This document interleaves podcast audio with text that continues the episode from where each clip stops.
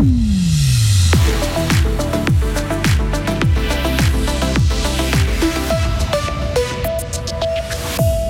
Le quartier du Bourg fait peau neuve, les arrêts de bus en attente, les employés des institutions sociales fribourgeoises veulent plus de moyens et des consignes plus claires. Les médias doivent se bouger pour intéresser et fidéliser les jeunes, mais pas sans aide. Un temps couvert est souvent pluvieux aujourd'hui, il va faire 14 degrés. Ça s'arrange pour le week-end, retour du soleil, maximum 22 degrés. Nous sommes vendredi 14 octobre 2022. Sarah Camporini, bonjour. Bonjour Mike, bonjour à toutes et à tous.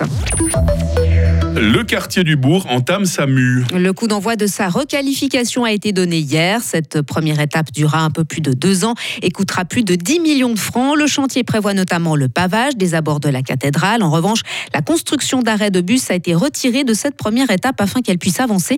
C'est Halt ayant fait euh, l'objet de recours. Andrea Burgener-Veufray, directrice de l'édilité. Sinon, nous ne serons pas aujourd'hui ici si nous aurions encore dû attendre le travail de projet pour bien calculer ces arrêts de bus des deux côtés du pont de Zeringen et qui entreront un peu dans les travaux du pont de Zeringen. Par contre, la coordination a été très bien faite entre le génie civil qui fait maintenant le pont de Zeringen et avec le projet de urbanisme pour l'emplacement définitif des arrêts de bus. Tout ce travail est en coordination et se fera dès que le pont de Zeringen est terminé. Aucune date n'est encore définie pour l'installation de ces arrêts de bus. Pour mémoire, la construction du pont de la Poya a constitué l'élément déclencheur des travaux de requalification du quartier du Bourg, entraînant la fermeture du pont de Zeringen au trafic routier individuel. Des employés satisfaits de leur cadre de travail, mais globalement sous stress. Hein. Et voilà les résultats de l'enquête menée il y a un an auprès du personnel des institutions sociales fribourgeoises par leur fédération, la FOPIS. On parle là des établissements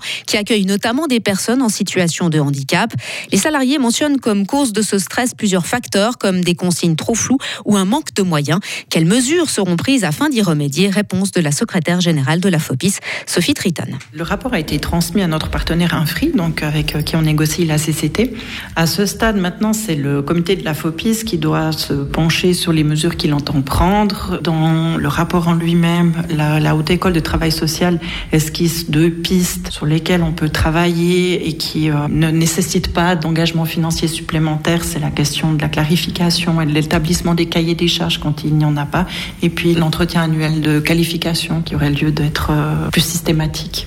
Pour le reste, ça va demander un peu plus de travail d'analyse et puis le comité se penchera là-dessus dans, le, la fin de cette année et courant de l'année prochaine. En tout, près de 550 personnes ont répondu au questionnaire sur les quelques 2600 salariés de la FOPIS.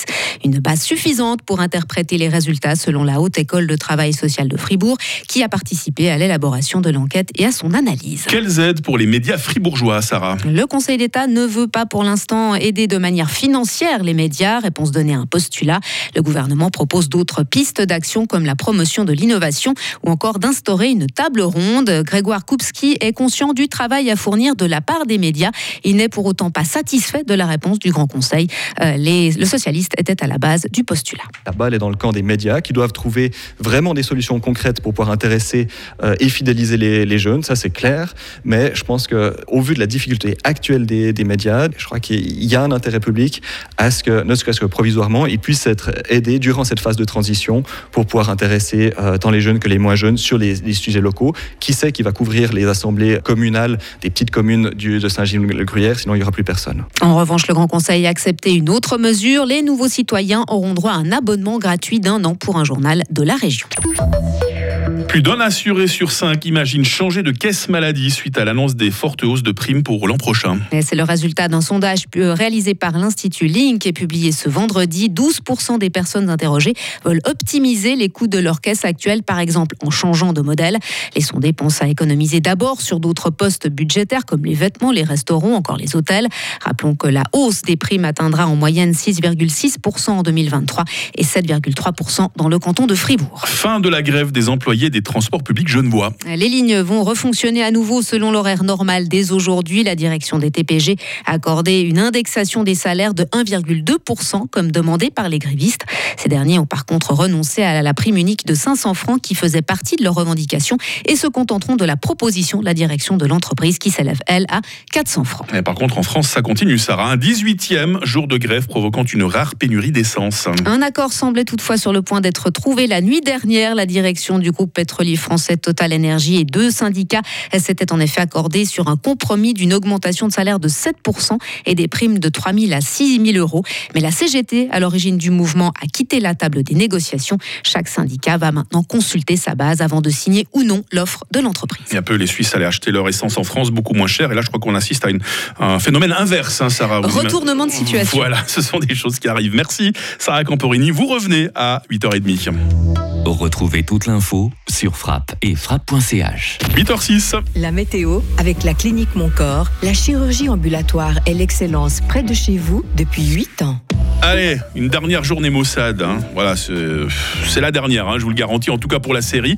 Euh, le ciel va être couvert une bonne partie de la journée. Il va commencer à pleuvoir le long du Jura et ces précipitations vont ensuite gagner euh, toutes les régions. Le mercure ne va pas beaucoup bouger aujourd'hui. Il fait en ce moment 11 degrés à Fribourg, par exemple, et il fera cet après-midi 15 degrés à Estavayer-le-Lac.